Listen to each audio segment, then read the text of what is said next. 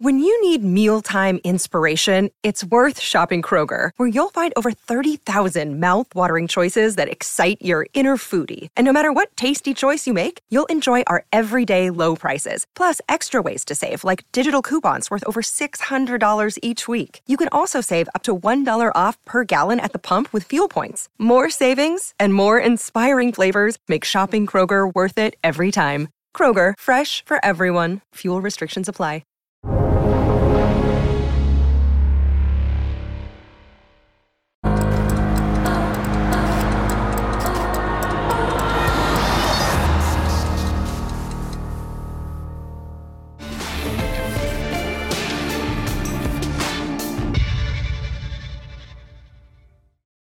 Hi, I'm Steve Clapham. I'm really excited and looking forward to my discussion with Russell Napier. Russell, welcome. What um, I would like to start off by, by doing is just painting the scene. Russell, you've explained to me in the past your views, which are quite radical, I think, about the forthcoming denouement of inflation, how equities will develop, how bonds will develop. Could you just briefly just paint a picture of, of your views?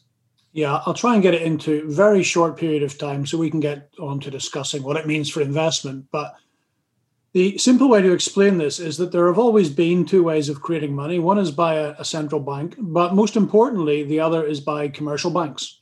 And the vast majority of all the money in the world is being created by commercial banks. Now that sometimes that astounds people. But of course, the idea is that the central banks kind of control the commercial banks and therefore they are in control at the rate at which the commercial banks create money. My entire thesis is that that changed in May. It changed April, May, and it changed through the use of what we call uh, government bank guarantee schemes or bank credit guarantee schemes. And sounds like a very technocratic, not very interesting, not very important shift, but actually it's fundamental. Uh, and last week, the uh, European Central Bank recognized this, and they call it the sovereign bank corporate nexus, which is a classic piece, a euphemism for the fact that money is now created by governments, not by central banks. Now, I can't persuade anybody of that, even though the ECB has now come out and said it as well. Uh, because once a government is in offering that guarantee to the bank, the bank begins to lend money. And we've seen spectacular uh, growth in bank credit in this you know, biggest recession in this country, this country being the United Kingdom, since 1708 fastest bank credit growth probably we've ever seen, or certainly one of the highest we've ever seen in peacetime. How on earth do you reconcile those? The government guarantees it. So when those bank loans are made, money is created. And that has been the failure of central banking now for 12 years that they absolutely failed to do that. They they created a lot of their type of money, which is technically called a bank reserve and sits in the in the banking system. But they didn't create a lot of what we I call our type of money. And by what I mean our type of money, I mean citizens people who spend it, the stuff that we pick up in GDP and measure in GDP. And my goodness, the governments are doing a spectacular job at creating that. So to give you some numbers, the growth in the total number of dollars in the world is up 25% year on year. Uh, for the yen, we're looking uh, about 9% year on year. Uh, for the euro, even, we're getting to 10% year on year. Uh, and these numbers, these growth rates have all doubled or tripled during COVID 19. So the first point is that it's a new mechanism, it is working. Historically, that level of money supply growth would normally create inflation, and there's a bit of people doubt that, but at that very high level, it's almost certainly the case. And then the second part, Steve, which we will no doubt talk a great deal about, is that that leads us to a time when bond yields are capped, when the state central bank regulator does not allow the bond yields to reflect the inflation outlook and that is something called financial repression. And it leads us down a rabbit hole for a generation of government control mechanisms to try and force savers to own an asset they don't want to own. And if I started to talk about that in detail, it would take me 90 minutes. But uh, that is the outline of two things. One, inflation's coming because the control of money is coming, but it takes us to a world where we have to control the yield curve. And that takes us to a thing called financial repression. And then we're definitely not in Kansas anymore before we go down there, I mean, the, the, the way I look at this very simply is that the governments have got a lot of debt. They need to keep interest rates very low. And therefore, if we do get inflation, we're going to be in a period in which there's negative real interest rates and large. And that means that anybody that's trying to protect their wealth will have to seek to borrow money, which means that there will be a huge demand for credit. And that's why the rationing will have to take place. Is that? That's absolutely right. And that's a brilliant word. Rationing is a brilliant word, and a word that most people watching this will never have had to live with. And people will think it's an alarmist word as well. But let's be clear what rationing is. Rationing is the allocating of a resource by a mechanism other than price. So don't think of World War II. Don't think of queuing up to get two eggs. Think of a, a means of allocating anything by a mechanism other than price. So you're absolutely right. When you get negative real yields, we'll all want to borrow, really. I mean, if my wages were going up at six, why wouldn't I want to borrow at two? And if I was a corporation and my revenues were rising at seven or eight because I was getting uh, price rises of six, of course I'd want to borrow it too. So we have to put in place administrative restrictions on this. And I, you know, of all of the many, many things we could discuss, this is probably one of the most important because we've lived in an era where anybody could get credit. Dogs got credit. At least they were mailed credit card application forms. Uh, at, at a right price, anybody could get credit. And the world is geared for that reason. And just one thing I'd correct you on is yes, it is about government debt to GDP being high, but actually the private sector debt to GDP is at a record high. Uh, at least government debt to GDP may be slightly lower than World War II in some countries, but the private sector is at a record high. So just imagine a situation where we have to undo this, unstitch the past 30 years to get debt where we need it or want it to be. How much debt will flow to private equity? How much debt would flow to allow you and I, if we ran a corporation, to buy back our own equity? How much debt would flow to gear up commercial property? In fact, what you might argue is that the government divides rationing good credit and bad credit. The bad credit would be gearing up an existing in- income stream, and the good credit would be building an existing income stream because in building an existing income stream, we have the prospect that we're going to employ people. So, yeah, you've absolutely hit the nail on the head. And as a stock selector, of course, that has huge ramifications because if you can find the stocks that get that really cheap credit, there is potentially extremely good benef- benefits for the equity. But if you are in the stock already, which has all this credit and basically can't renew it and has to go for equity funding, then we're going through a very prolonged re-equitization, which I would argue is probably not good uh, for the price of that equity. But you're the micro specialist, so what do you think? Well, that is an interesting question. And I'm going to come back to that in a minute because this idea, if we've got inflation, well, theoretically, if governments are trying to inflate away the debts, it might be a good idea to own leveraged companies. But if they can't refinance the credit, that's going to be a real problem. But before we get on to that, there is one sort of pushback I think people will have to this idea we're going to have inflation. And that pushback is well, governments have wanted inflation for the last decade more, and they haven't been able to get it. So why are you so convinced that now is the time? Well, I need to give you a bit of my little bit of my own history here. So when we got to 2009, when I became a, a, bull of equities, I said this is going to create inflation, this quantitative easing, and you should own equities and commodities. And of course, they both went up, and inflation actually went up. So inflation did get quite close to four percent. But in 2012, I completely changed my mind and said we're not going to get inflation; we're going to get deflation. Now, it took a while, but as early as 2015, America was actually again reporting deflation. So, why, as you say, given that governments have wanted it for so long, given that central bank balance sheets have gone like this, why didn't they get it? Because they didn't create the sort of money that circulates in the things that we call GDP.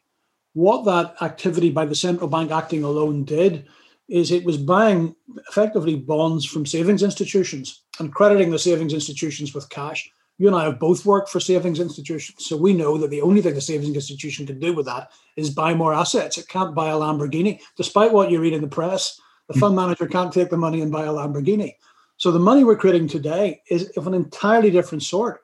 And if you if we look at these loan programs, they've all really gone to small companies rather than big companies. This is the ones that have come through the banks rather than the bond market. And I mean very small companies, you know, taco stands, Uber drivers, these are the sort of people who are getting this. And these guys spend the money. They have to spend the money to survive. And they're going to spend this money. So to me, the fundamental difference is that, and it shows up in the data. So the, the crucial data, let's take Japan, the infamous Japan, where there's been no inflation for, um, well, back since the early 1990s. I think it's about 2% that broad money growth has averaged in Japan over that period. And all the incredible things the Bank of Japan has done, it's been 2%. Well, we're up at, depending whether you go for M2 or M3, we're up close to 10% today. Now, you can either say that's irrelevant and it doesn't make a difference, or you can say that's it. The world has just changed. And to me, it's it's that is what changed, and who has that money, and it will be spent in GDP. Uh, and that's why, after many many years, uh, I'm looking at a little thing I wrote on the wall. I have it on the wall because I wrote it in 1996. It was called "Dealing with Deflation." So, I mean, it's something I've been aware of since 1996. And every recession we've had since 1996, it has tipped us towards either into deflation or fear of deflation. Uh, so here I am sitting to you after writing about that now for over 20 years to say that it won't happen again. That, that, that this has fundamentally changed because of how money is created and whose hands it is in. Okay, so let's our working assumption is that you're right and that there will be inflation. We don't want to risk everything by betting that 100% that you're right and just going and buying gold, putting all our assets into gold and into gold miners, which would be the simple solution. So let's just explore okay, let's put some of our assets into gold and gold miners, but what do we do with the rest? So the, the first thing was to think about companies that are heavily indebted. And that's risky because obviously companies with a lot of debt will have to refinance at some point. Your theory is that they'll just come up against a roadblock and they won't be able to borrow the money either because the central banks will ration the credit or because the credit markets will charge them a heinously high price because of that because of the risk that they won't pay and because they want real interest rates is that fair enough well, I think the first one is fair enough, and the second one I'm going to I'm going to differ on. So on the first one, absolutely. But remember, the world is being divided into good and bad. So we can find the corporate that's allowed to access that credit because it's considered that that credit is for a socially useful purpose. Then things may be fine. I think it's it's very clear that green lending is going to be one of those socially useful purposes. Another one is definitely building residential real estate. Uh, you know, that is the American dream. It's not just the American dream, it's a dream for most people in the world to own their own homes. That's going to be good credit. There's lots of reasons why you might look to invest in, in companies like that that get access to the good credit. The second point was uh, corporates are going to be starved because the yield they'll have to pay to go into the, the non bank market will be excessively high. I think that's really interesting because in my book, I looked at 1949 as one of the great bear market bottoms. And of course, that's a period of yield curve control when the government is or the central bank is actually keeping yields at a certain level. The arbitrage, the necessary arbitrage, if you were a savings institution, actually kept corporate bond yields pretty close to that yield. That worked as an anchor, worked as an effective anchor. Now, it has to be said that most corporate balance sheets in 1949 were in a hell of a lot better condition yes. than they are today. But no, but but but on that second bit, the fundamental way we did this after World War II was not via market system at all. So the United Kingdom had a thing called the Capital Issues Committee. And the Capital Issues Committee, if you and I wanted to issue a bond or debenture, as it was called, to raise this money, let's say to build office office properties in London, it had to be approved by a committee. And if the committee didn't approve it, there wasn't any price that we could issue at. We, we didn't get a license to raise capital. So it didn't really matter. And I think, you know, most people will think that's extreme. But I, but in November last year, the Bank of England, Her Majesty's Treasury, and the FCA announced a committee that is going to work out what productive investment is. Now we just have to wait and see what that means. But but when a government starts drawing a line between productive and non-productive, we could well be morphing back into that committee. So, so you're absolutely right. If I if you and I run a company which is just not getting credit at any price, then it's a forced re-equitization, and that is not going to be good for the uh, return on the on on uh, the uh, the return from investing in the equity. Probably not going to be good for it. But the post-war period was characterized by a limited amount of, of, of trade. I mean, we're in a much more global world today. So the Bank of England can say to all the banks, well, you're not issuing you're not issuing loans to real estate developers. Real estate developers just going to go to a Cayman Islands entity and, and issue a bond. I mean, how how can the government? I mean, even if the government collude, can they stop global finance? I mean, I, I, I don't see how that's possible. So it is possible, and in recent times, lots of people have done it. Of course, the Chinese do it. They don't do it very. I mean, they don't do it with 100% success, but they do it with significant success, and that's not just significant success in stopping capital coming out. It's also significant success in stopping Chinese corporates borrowing overseas and bringing it in. I mean, that got out of control up until about 2014, and they brought it back under control. Of course, the ultimate control is capital controls themselves. And people say, well, that can't happen. The technology's so wonderful. We have Bitcoin. It'll never happen. Well, then someone better explain to me how Iceland, Greece, and Cyprus have all had capital controls within the last 10 years. They've, they've had them and they've removed them.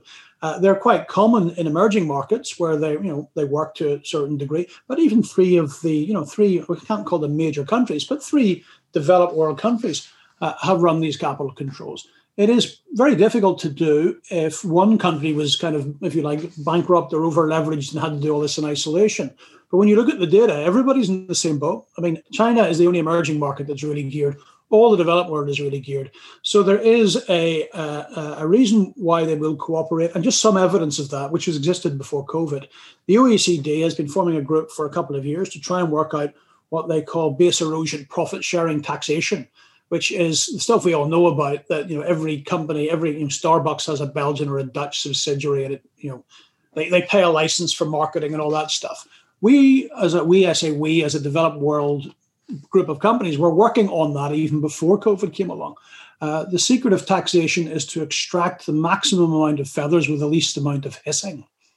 And when governments can collaborate, then because they all need the tax revenue, then I think these things become uh, much more possible. So it may not be as strict as the post World War II situation, but that's not the point. The point is it's going to be radically different from the system that you and I spent have spent our careers in. I think this is an important point you make because we've had what nearly 40 years of falling interest rates. And they're now they can't fall any further unless you believe that they can go to negative five, which I suppose is a potential. I mean, you can't say it's impossible, but um, it's probably less likely. So I think everybody that's operating in, in markets today has to look with a very different lens because you can't look back at history and necessarily conclude that this is what's going to happen in the future. And I think you've actually really got to think a lot more radically and start with a blank sheet of paper and think, okay, so we're going into an inflationary environment. Let's say there are capital controls. How does that work? I'm sitting with Apple shares. Hmm. Apple buys its products from China. It pays huge amounts of money to Foxconn. It sells huge numbers of iPhones in China. It's got a service platform operating all around the world. Well, does the cash have to stay in China or wherever? I mean, how does how will it work? Yeah, so that's not so. Where you begin with is you stop capital outflow and you try to divide this between capital outflow and outflow associated with trade. So I'm not saying that it works, but this is where you begin. So you don't want to disrupt trade. Trade is a good thing, keeps people employed. So somehow you can say to a corporation, if you're Apple and you're moving six billion offshore to buy something in Europe, that's not allowed. We'll uh, we want to at least have a look at that. But if you're Apple and you need to move some working capital to China to do some trade, that's a different thing. Now I think we both know how difficult that will be, but that's how it that's how it works all the money that Apple has offshore, of course, it can bring back to America at any given point in time. Capital controls are like a lobster pot. You can always bring money in, always. It's just that you can't take it out. Now, there may be a few companies that, that are really just struggling with far too much capital coming in. Switzerland is already in that situation. I suspect Singapore could be there. So there, there might be a few companies that will try and stop you taking your money in, and we can talk about how you do that. But for most countries, it's not allowing you to take money out for the purposes of capital investment and that's where it begins. But it becomes a giant game of whack a mole because everybody finds ways of arbitraging that, as the Chinese do.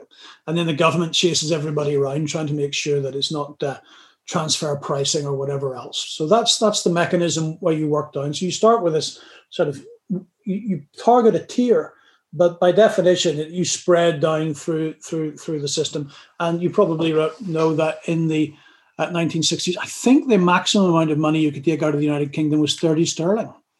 Now, I, I mean, I'm not saying we're going to get to that level, but uh, I keep recommending that everybody goes and reads uh, Graham Greene's Travel with, Travels with My Aunts, which is a novel. Uh, and I don't really want to give too much away because I'll ruin the entire novel, but it tells you something about capital arbitrage in a world of exchange controls. That's all I will say, but uh, he's, he's a great novelist, so worth a read. You weren't allowed to take out more than a certain amount in cash but if you were going for a long holiday, it wasn't enough to finance your holiday. So everybody took more, right? And they, I mean, they didn't search you at the airport, or maybe they did. That's what I mean about arbitrage. Uh, it turns out that your grandmother becomes an arbitrage and uh, arbitrageur in such a in such a system. Uh, the Bank of England had a huge department, Steve, and that's what. So if you, you and I wanted to move money out of the country, we filled in a huge form. It went to the Bank of England. I mean, I can't remember the numbers, but there was something like 800 people in that department. And it basically closed down overnight. Jeff, Sir Geoffrey Howe stood up, I think it was 1979, said there won't be any exchange controls tomorrow morning. And all 800 of them had to go home. So, you know, it was a really big industry approving our movements in, in capital. Uh, and the other interesting thing about that is because a lot of people, when the capital controls came down, and they came down here in 1939 for obvious reasons, what happened is that your foreign assets they went to a big premium because if if I was in London and I owned some shares in New York, and you wanted to invest in New York, and I said, Steve, you got to pay me a pre- if you want to have this dollar denominated asset, you got to pay me a premium. So that's a simplified way of doing it, but a thing called a dollar premium developed, which you could get your money out of the country if you like, but you it was certainly wasn't at the prevailing exchange rate it was at a significant premium uh, to that exchange rate.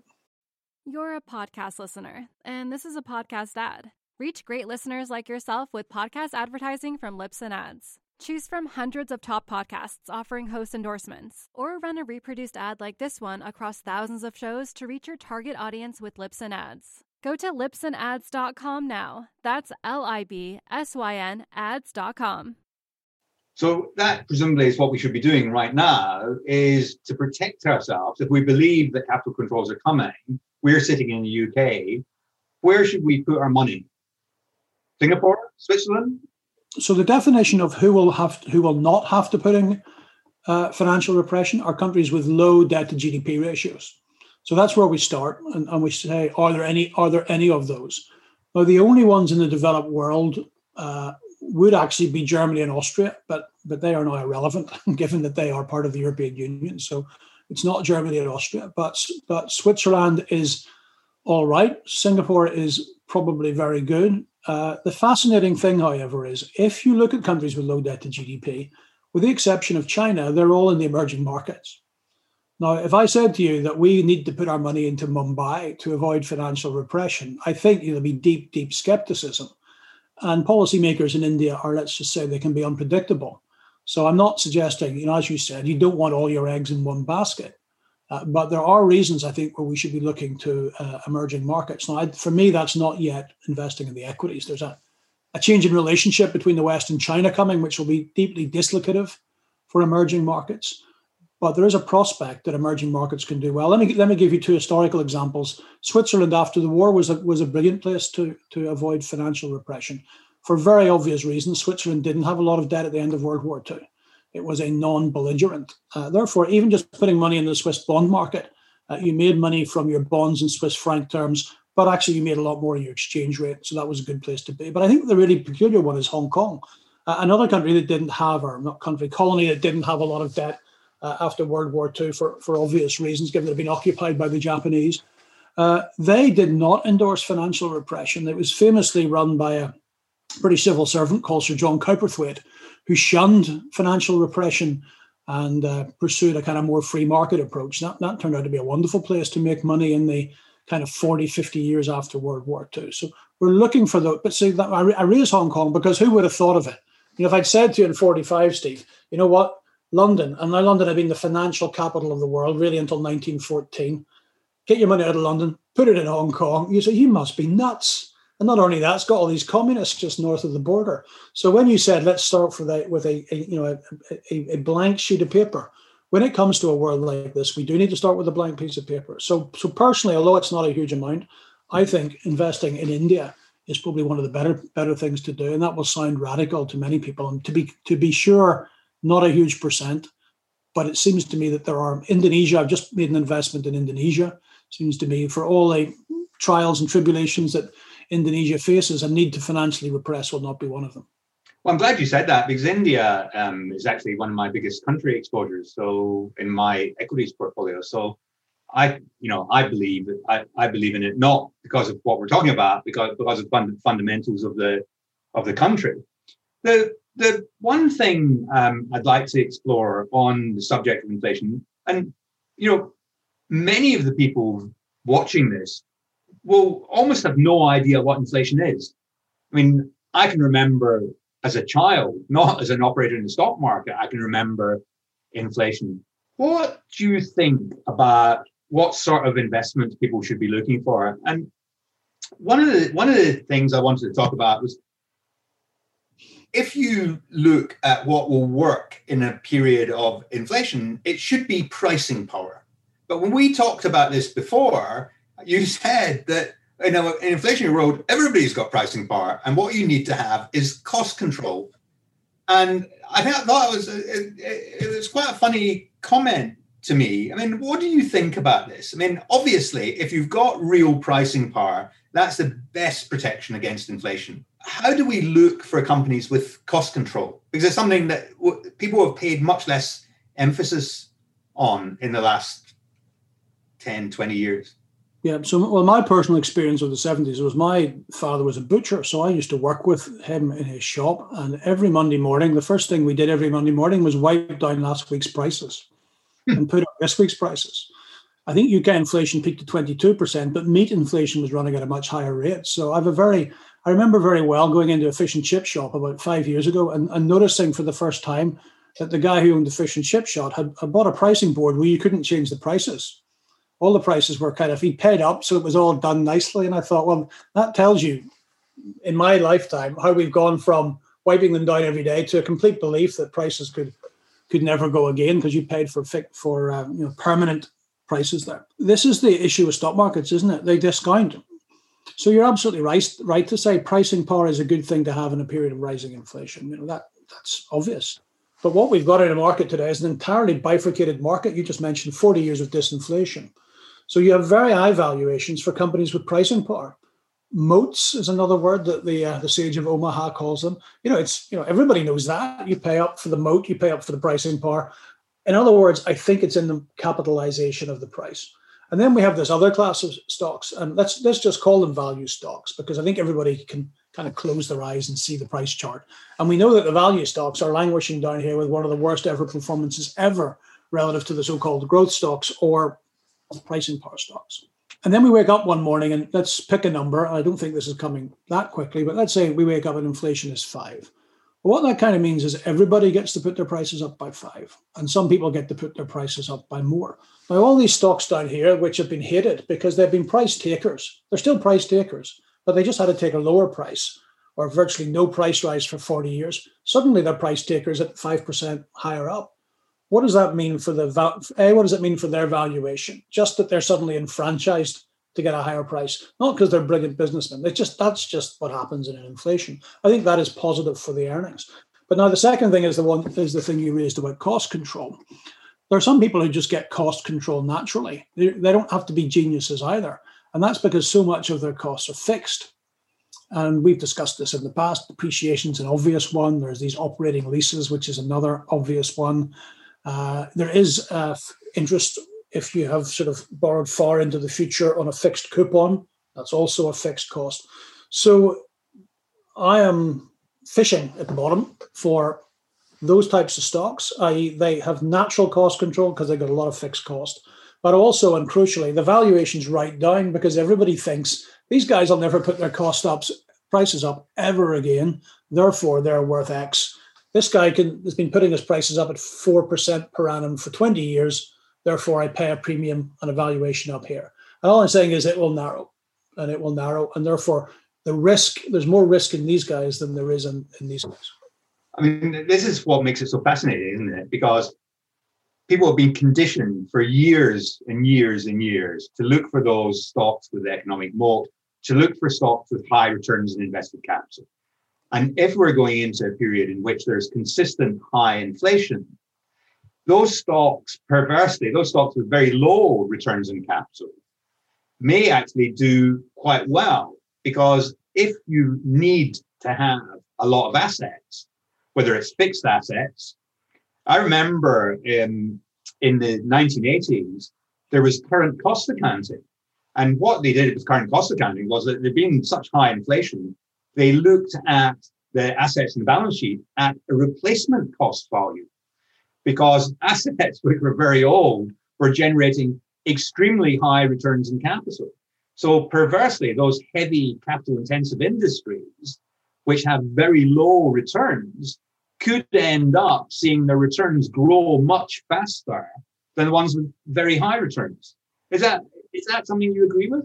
Yeah, it's something I agree with. And then when I when I agree with that, people say, "Oh, but there's the reinvestment rate. There's the money they have to put back into the asset." So I want to tell you a story about my visit to Santiago de Cuba, in Cuba. In uh, I think I went in 1992, and that is where the old Bacardi distillery is, and it's still making rum. I don't think they're allowed to. I, mean, I don't know what the Cubans call it. Obviously, the Bacardi family and the Cubans have got a few disagreements, but it's still there, and it's still producing. And Cuba's most famous for those old automobiles that are still managing to trundle along the roads, whatever it is, more than 50 years ago now. Well, the distillery is still working. So it has been possible with virtually no reinvestment to keep a distillery running from whenever the revolution was right up until today, producing rum. So I, I understand that that's not the ideal way that one would produce rum. One, one would put some reinvestment back into that distillery. But still, it is possible to run a large fixed asset with a minimal level of reinvestment. So the price of reinvestment, which is obviously going up in an era of inflation, isn't really massively uh, undermining undermining your returns. China plays into this a lot. The people that we're talking about who have those big fixed assets, many of them have suffered from Chinese competition. Uh, and one thinks of shipbuilding or, or steel, uh, things like that. Now, this is a different conversation, really. But if we believe that China is being increasingly ostracized from the global trading regime, this also lifts pressure from that type of company. Uh, and when I look at where all of these things cross, I keep looking at Japan. Now, uh, you know, I get a lot of kickback on that. People aren't so keen on the idea. But if you say to me, who's really got cost control? I think the people who've really got cost control are the people who've been under the cosh for 30 years and they've learned how to do it and they will now be rewarded for it in, an era of inflation. So I think we should be looking up at uh, Japan. You are the micro expert and on valuations. The valuations look reasonable. I mean, when you look around the world, you see a lot of unreasonable valuations. I think you can find some reasonable valuations up there, and I think that is more likely to be the benefit from inflation and those. And it's been heavily hit by trying to compete with China. You know, we, we attribute the deflation to many many things, but I don't think we pay enough attention to just how much damage has been done to Japan through competition with China. No, absolutely, and there's lots of there's lots of cheap stocks there, and I mean I, I agree with you. There's lots of roads point there. The other thing I think is quite interesting, just talking about low returns on capital, which may rise in an inflationary environment, is companies with high, very high stocks. Because one of the things that people won't necessarily remember is that if you've got very large inventory. As you reprice the meat each week, as you reprice the products each week, you end up getting a gain on holding inventory. So again, perversely, the low the low return stocks because they got high inventory will see the greatest benefit in their earnings in an inflationary environment, which I think is something that people may not necessarily. It's not an obvious conclusion. And what this tells me is that maybe we need to throw out a lot of our existing rules because you know everybody's doing screens for high return on investment stocks and maybe they should be starting to think about screens for low return stocks well, you will know the name of it. It's in this library somewhere. This is my library. Uh, the, the British government published a report on inflation accounting in the 70s somewhere, which will be available now on eBay. And I think we should watch the price of that on eBay. And I, I think you're going to see it's going to start inflating quite quickly because it mentions things like that. But actually, there's a host of things where you just have to start rethinking how you value a, how you value a corporation. Uh, I would add, however, that I mean a lot of those profits were fake profits, and you were taxed on them anyway. So. Uh, in the early 1970s, you know, things were out of control here. I think headline inflation was 22%. The corporate tax rate was very high. And as you reported fake inflation profits, they were all taxed. Actual cash flow, and this doesn't apply to all companies, but for some companies, cash flow was getting sucked out of these companies. And that process was called the doomsday machine. Uh, and it was run by a man that you and I both uh, remember very well called Tony Benn, who was quite keen to run a doomsday machine, given that it would catapult British enterprise into public control. So there are, you know, none of, I don't think either of us are talking about a level of inflation at that. So let's let's be clear about this. Uh, so what we're talking about has some of these marginal effects, But if you get up to that sort of level of inflation, then it's very difficult for any company because your, your cash gets sucked out by, by taxation. I mean, if you talk to anybody that was an industrialist in the 1970s, they always shake their heads. Obviously, particularly in the UK, because it was a disastrous period in the UK up until um, was it 1976 we went to the IMF. Um, and you know, I had a, a call um, very recently with a, a very well-known industrialist, and I talked about this um, idea of inflation, and I could hear him on the other end of the line shaking his head because he he remembered how difficult it was.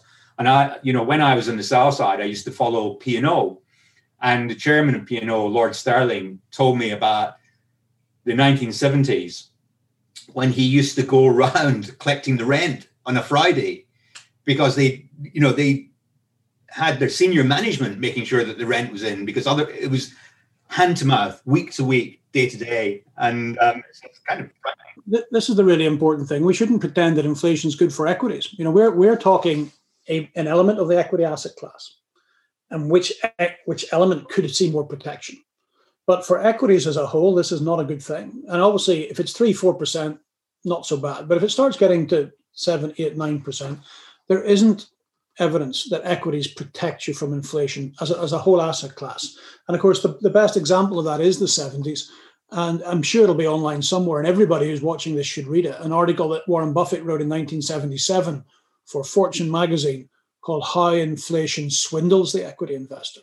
So that's very much a bottom up view, but it's really worth looking at in terms of what happened to margins, what happened to effective tax rates, and why equities didn't perform during that period. It wasn't just that interest rates went up and valuations came down, but some of the reasons we've touched on, it actually became very difficult to retain cash and, and grow cash and reinvest. So the early stages of inflation are pretty reassuring, but in the long run, equities are not the place to be. Equities in the whole are not the place to be. So what we're talking about, maybe heavy asset companies, maybe Japan, we're looking at a subset of, of equities. So I'm very bullish on equities because I think we're in the early stage of reflation. That's working out all right at the minute. But you know, this depends where we're going to and how high it's it's it's going it's going to get. You're a podcast listener, and this is a podcast ad. Reach great listeners like yourself with podcast advertising from Libsyn Ads. Choose from hundreds of top podcasts offering host endorsements, or run a reproduced ad like this one across thousands of shows to reach your target audience with Libsyn Ads. Go to libsynads.com now. That's L I B S Y N ads.com. Well, of course, um, if we are in for a period like that, then you can't put your money in bonds. So you've got to put your money somewhere. And it's, funny what you, you mentioned Buffett because I read that I read that article this week to preparing for for this, and I also read his 1980 letter, and he said, well, you know, if you look at the not the book value, but the adjusted book value of Berkshire, including the market value of the quoted holdings, we've done quite well because we've increased at 20.5% per annum from 1964 to 1979. So this is the 1980 letter. He said, we would pat ourselves on the back, but in 1964, a share of Berkshire bought you half an ounce of gold. And today, it buys you half an ounce of gold and you think about that as a, one of the best performing companies. It's quite quite remarkable. But the, the other thing I just wanted to, to touch on was if we're in a high inflation environment, and it doesn't need to be 8%, presumably we need to avoid companies that have a lot of labor cost. There are two reasons for that. One is the labor cost will be rising quite rapidly because we'll get, I assume, and you tell me if I'm if if this is right. But I assume we'll get that labor push inflation. But the other thing is, and I think it's really relevant today, is pension deficits. Because if you start to increase the inflation assumptions in the calculation of, of the pension liability, those pension liabilities are going to go through the roof. And of course, discount rates aren't going to go up. So, is it possible that there's a sort of ticking time bomb in those companies with uh, big workforces and ticking time bomb in the pension deficits. Yeah. So as you know, I run this course called the Practical History of Financial Markets. Both, both of these are issues we, we cover in that. And I think the fascinating one in the post World War period, you ask anybody, certainly in the United Kingdom, why do we have inflation? Certainly, if you go down to the city of London, they say, oh, it was the unions. So it was union. It was all to do with the unions. The unions caused the inflation. There's quite a lot of statistical evidence that actually what happened is the inflation caused the unions. It was kind of the other way around. I mean, all of us want protection from inflation. Uh, and if we lived in a world where there isn't inflation, we don't need to unionize to uh, protect ourselves. But when inflation comes, that's when people go back to, to unionization. So, Steve, one day you and I will be forming the analysts union. So I'll, I'll look forward to discussing that in the, somewhere appropriate when the time comes. And uh, the second point is, I think, an absolutely essential point for all of us to, to think about. When we, in, in, the, in the practical history course, when we look at the things that make corporate profits mean revert, you would point towards rising labor that we're discussing, rising interest expense, which we're discussing, rising corporation tax, which we're discussing, uh, rising uh, cost of goods sold, which we're discussing. But historically, we kind of never thought about the pension scheme. Because in the long sweep that we look at in terms of that data for mean reversion, the pension schemes weren't, you know, they only come along really aggressively after World War II. And of course, really, you get to the sort of, they're building up into quite a big liability just as interest rates start to decline from 78 to today. So, for those of you people who are not familiar with uh, pension fund accounting, that's how you value your liabilities. And uh, you know, suddenly the liabilities are going up if the interest rates are are, uh, are going down. If we now cap interest rates as inflation goes up, and remember, quite a few of these pension liabilities are linked to inflation. They're usually capped, usually about four percent, not twelve or thirteen then suddenly for the pension, we, one of the reasons we might see corporate profits mean revert is because such a large percentage of cash flow has to go into the pension fund. You know, if you look at the assumed returns that pension funds put in, some of them are putting in seven or eight percent. There is nothing in the price of bonds nor equities for that matter, which would give you any any inkling of hope that you're going to get a blended 7%. So if we begin to uh, force people to take a realistic outlook in that, and crucially, the interest rate isn't allowed to go up, so the liabilities don't come down, tons of corporate cash flow could be pouring into these. Uh, uh, into these uh, pension schemes. I used to be a pension fund trustee, so I used to say to our actuary, "What?" Because the actuary, every actuary in the country, spends most of their time in the meeting saying to the uh, the uh, the trustees, "Don't worry, interest rates are going up, liabilities are coming down." And I would say to him, well, what happens if interest rates don't go up, but inflation does go up? And the most normal answer you get from an actuary is, well, that's not possible. Uh, and of course, in a market system, in the economic textbook, it isn't possible. But in real life, it's absolutely been possible, and it's and it's going to happen again. So uh, I'm glad you raised the, the pension issue. Uh, but I, particularly for a lot of European companies, uh, I think there are big pension legacy issues which the market is not really paying enough attention to. Uh, and we could also, and I will be in the next report I'm writing for clients, uh, looking at the uh, the life insurance industry, particularly of Northern Europe, which on these numbers, I mean, it's been in deep, deep trouble for many years because of where interest rates are. But in a world where interest rates stay low and inflation goes up, you know, we, we're looking at a, a crisis for the savings system slash pension system, uh, particularly for Northern Europe. So this doesn't sound like a very pretty picture all round. I mean, it sounds pretty awful. I'm just watching an interview with Evelyn Waugh from 1960. So we're, we're kind of saying this is kind of a repeat of the post World War II. And he made this, uh, he claimed to be broke, claimed that he didn't have any money. For those of you who don't know, he's another famous English author. And uh, the interviewer said to him, but, but Mr. Waugh, you made a fortune selling books before the war, before it was taxed away. To which he replied, That's true, but I spent it all. And no honest man has been able to save money since 1945.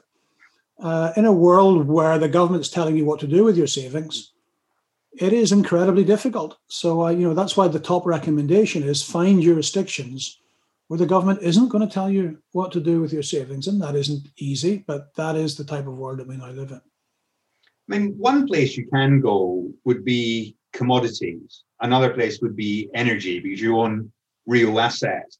I mean, to what extent do you think that will be hampered by the whole move to ESG? I mean, interesting. I listened to a podcast with um, Peter Harrison, the CEO of Schroders. Um, I'm a bit behind in my podcast queue. The, the, the interview was recorded last March, and I just listened to it a couple of weeks ago. But he said something quite remarkable. He said, um, in five years, the term ESG won't exist And by that, he meant that it'll be so ingrained in every investment managers, every institution will have that as an integral part of their of the of, of their of their process. If that's the case, I mean, is that the opportunity for the for the little guy, the private investor?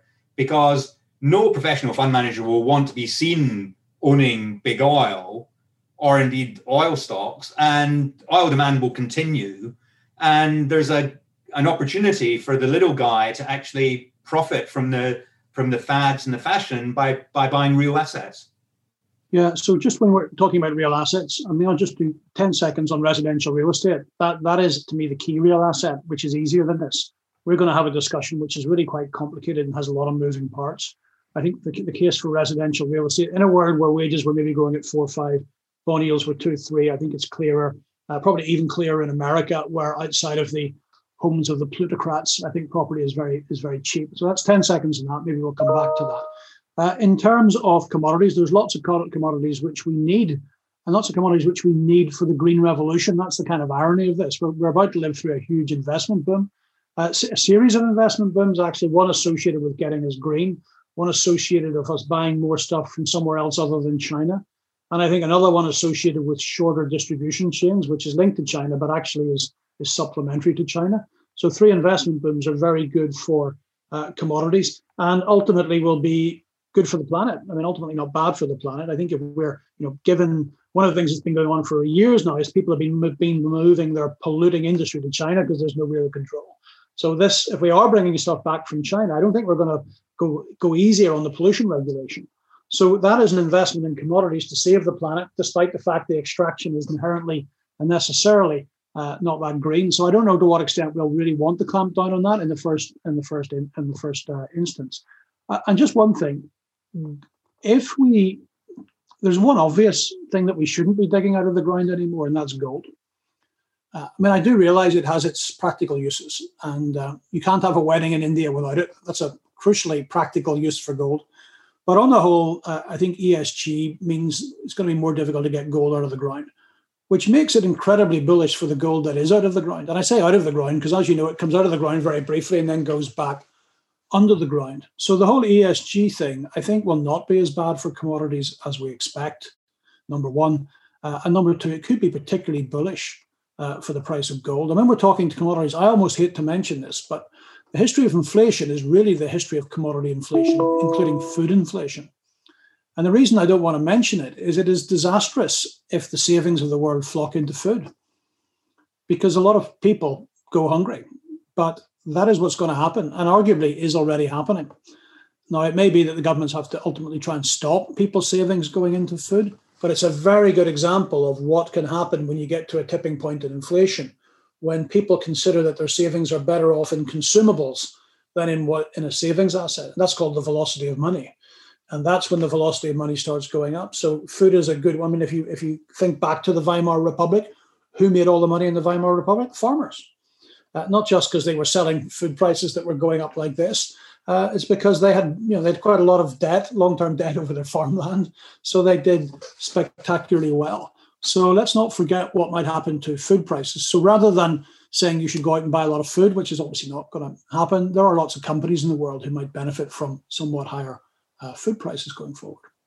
So we should find some land in a in the right country, agricultural land in the right country, but what, um, just going back to residential real estate, um, I was trying to recall your you you wrote this very good piece, Solid Ground, um, in 2016, talking about financial repression, and you talked about capital controls. Wasn't one of the one, of the issues in the past when we had financial repression? Didn't we have rent controls? Yeah, so that that is definitely an issue, and they have come in in Berlin, they've come in in Vancouver, and they've come in in Toronto. So you can't rule them out. So you've got to be very careful about this. I think that's one of the reasons I favor American residential real estate because I think while it can happen in America, and it has happened in America, if you've read that report, you'll know that Mia Farrow is still paying something ridiculous like two thousand dollars a month to rent her her, her apartment, rent controlled apartment uh, up on the Upper East Side. Uh, but I think in some countries it's much less likely than others. So I'm prepared to, uh, to, to, to to do that. When I I started my career as a lawyer in Belfast, and uh, I remember traveling up to a place called Coleraine, and there we were doing a rent control review for a very old lady who'd, who'd got her rent controlled in 1948, and in 1987 she was still alive, still there, and still paying her 1947 rent. So, for people who don't know what rent control means, begin to think of the consequences of that for the capital value. In fact, there were some, and I've just been speaking to one, there were some people who were putting so much money into the renovation of the property that it cost more than the lease. Uh, let me give you another example of why property isn't necessarily the way to go. Uh, Continental Can owned a building in Wall Street in the 70s. New York was not in a great place in the 70s, but property taxes were very high and it couldn't be rented. So they knocked it down it was cheaper to destroy a building on Wall Street than it was to keep it open. You couldn't get any income of it, and you were paying property taxes. So you knocked it down. So, you know, it's back to this where we keep coming back to, Steve. We have to think very differently. So I'm happy to invest in US residential real estate on the basis that we won't have rent controls for the average citizen. And that could be wrong. But I wouldn't be so keen to do that in Paris, for instance do you think governments will introduce price controls? You in that article you talked about the was it called the Office of Price Control under under Nixon? I mean, it seems almost unimaginable. But then I didn't I wasn't aware that they I mean it's not that long ago, 50 years ago, that we did that we did have that. Do you, do you think that will happen again? Do you think anybody who voted for Richard Nixon thought he would introduce price controls? I mean, that's the point. I mean, as you know, he sat with McCarthy. Uh, sat on the, he sat with McCarthy on the anti-communist trials. He was thought to be extremely to the right of politics. So why on earth did he bring in price controls? You do what you have to do, or as a certain gentleman has famously said, whatever it takes. Hmm. So I know there's a lot of speculation about what the Democratic Party might do in America. I don't think it really matters that much. You know, politicians under extreme pressure do extreme things. And I wrote in that article that the first man to head the Office of Price Control was another famous communist called Donald Rumsfeld. And Donald was so busy in his first few months, he needed help. So he hired another famous communist called Dick Cheney. You know, so the idea that Nixon, Cheney, and Rumsfeld got together to control prices tells you that in a crisis, anything is possible. So, am I saying we're going to price controls in the next two, three, four, five years? Highly, highly unlikely, I think. Highly unlikely. But at some stage in a inflationary movement, is it possible? Of course, it's possible. And most people who've never heard of it will say, well, why on earth didn't they just raise interest rates? And the answer is they thought it would be too painful. Pretty simple. I mean, Nixon knew that by raising interest rates or persuading Arthur Burns to raise interest rates, he could tackle inflation, but he knew what it would do to the average American. So instead, he went for, for price control. So I guess the answer to this is never underestimate the ability of politicians to make the same mistake all over again but usually giving it a different name. But I suppose the justification this time will be that we've all got so much debt, every country in the world, government debt, and as you say, private sector debt, that you can can't really afford for interest rates to go up by much. And therefore, what I mean, what else can they do other than introduce some form of price controls? So there is another thing you can do, which is called credit controls instead. So back to our kind of my opening statement here that most of the money in the world is created by banks. So if you and I, as the government, controlled the banks, and we said, "Look, guys, this year you're only growing credit by six percent, and therefore the growth in money supply was growth to six percent, inflation should be, you know, pretty low." Now that's another way of doing it. The history suggests that we end up getting a mixture of both both of those. Uh, but it is worth remembering that the way inflation was controlled post World War II, particularly in somewhere like France, was not by using interest rates and not so much by price controls, but by controlling the banking system, the governments managed to control the growth of money and keep inflation somewhat, somewhat in, a, in, a, in abeyance. That's it, I think, in terms of how you can control inflation uh, without using interest rates. rationing is another one, but I don't think we'll get to rationing. But presumably, that um, controlling the banks will that work for multinational companies because one companies just borrow overseas. So you obviously have to stop that. I mean, the, if we're doing it in the United Kingdom, we're only interested in sterling lending because only sterling lending really contributes to our GDP.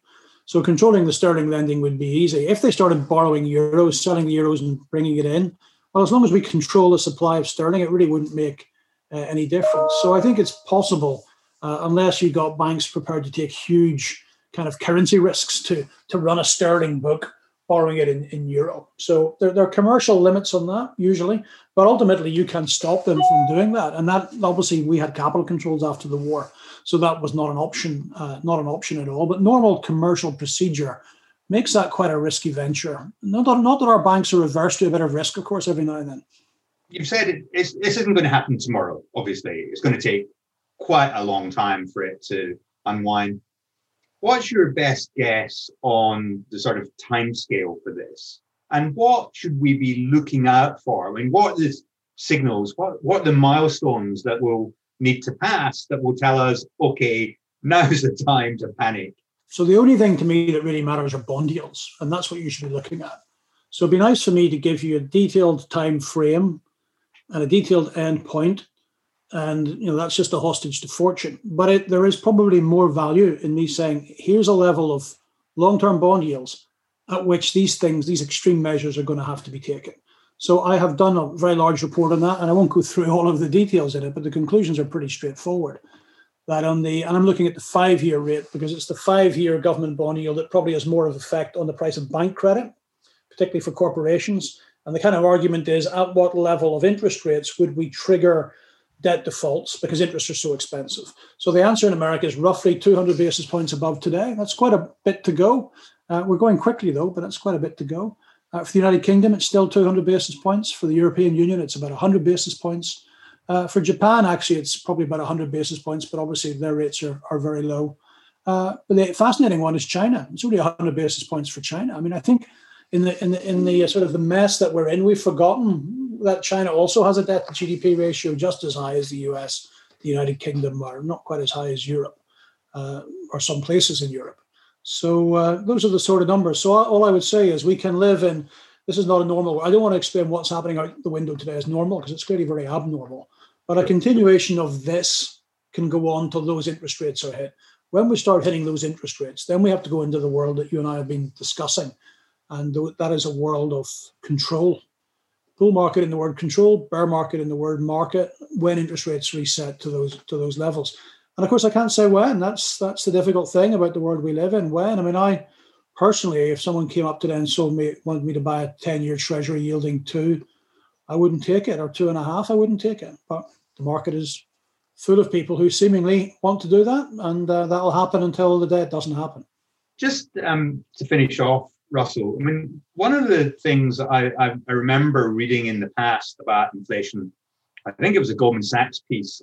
Um, they said that when inflation got to above 4%, it, it, had a massive impact on multiples. Multiples really contracted when inflation went above 4%. And I assumed that that was simply because interest rates went up.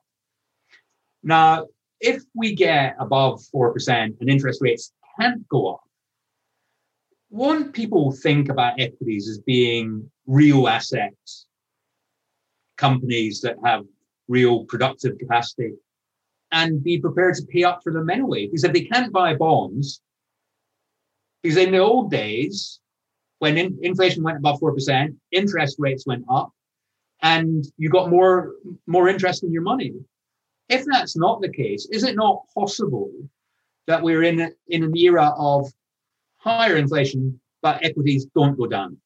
So there's only a long answer to that, I'm afraid. So I also have written exactly the same thing, and I wrote that in 2009. It said, buy equities, buy them today, and hold them until inflation gets to 4%. And it turned out to be pretty reasonable advice.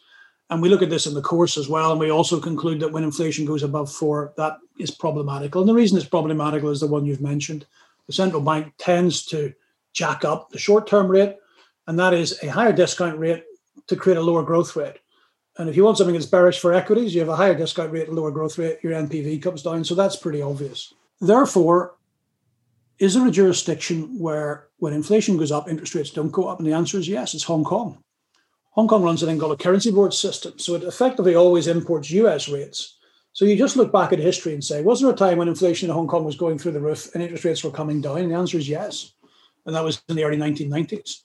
And you're absolutely 100% right. What happened to the price of equities? They just went straight up. And I was fortunate enough to to live through that giant party, which uh, t- which ended actually at the very end of December 1993. So it begs the question: Well, isn't that exactly what's going to happen again?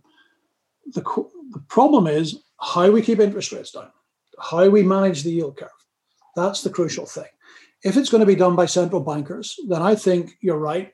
I think, I mean, I don't know if infinity is the right valuation for equities, but if it's going to be done by central bankers, equities is the place to be. But we've got to imagine just how mad it would be for central bankers to do that. You and I are selling our government bonds because we believe inflation's coming. And then the central bank, in response to that, commits to two things never raising interest rates and producing an infinite growth in its balance sheet. I mean, it's the route to hyperinflation, exchange rate collapse. Uh, and I really believe that none of them would be that stupid to do it. And I don't think any of them will be. And people say, well, look, they've been doing it for years. Of course, they're doing it for years in an era of low inflation. So you kind of get away with it. But when inflation comes back, you've got to stop. So, in my opinion, the, re- the way we cap these yields is we force savings institutions to buy all these government bonds at a yield they're told to buy at. And that is how we cap the yield curve. But that's the problem for equities. If it's that way of doing it and not the central bank way of doing it, then to buy all this stuff, they've got to sell something. There's lots of stuff they can sell, but the biggest thing in their portfolio after bonds or near bonds is equities. So that's why I, as the equity class as a whole, doesn't benefit from this you and I have discussed some of the operational issues that will come anyway at much higher levels of inflation. But within the equity class, as we've also tried to discuss, there may be pockets where you can uh, defend yourself from this. So it really does depend crucially on how that yield curve is capped. And I can tell you that nine out of 10 fund managers think the central bank will do it. And I think the chance of the central bank doing it about one in a hundred because it is so dangerous and history shows it's so dangerous. So the market uh, is really riding for a fall here because they're convinced that the right price for equities will be infinity when a yield cap comes. And I think there'll be a lot of disappointment, to put it mildly, when they find out how the yield cap is enforced. Russell, I think that's a great point for us to, to finish on. Thank you enormously. It's been a fascinating, really interesting discussion. Can you just tell people where they can where they can find you? Well, I can actually answer that question for the first time because until Monday, I was not available unless you were a, a, professional investor. So if you're a professional investor, you can go to www.eric.com. If you're not uh, and you're a retail investor, then there is an option now at russellnapier.co.uk. So there are, for the first time, subscriptions to the research available uh, through that. And we've finally, finally, after six years, find a way of doing it. Well, that's great. I shall look forward to subscribing myself. My name's Steve Clapham from Behind the Balance Sheet. Thank you very much, Russell.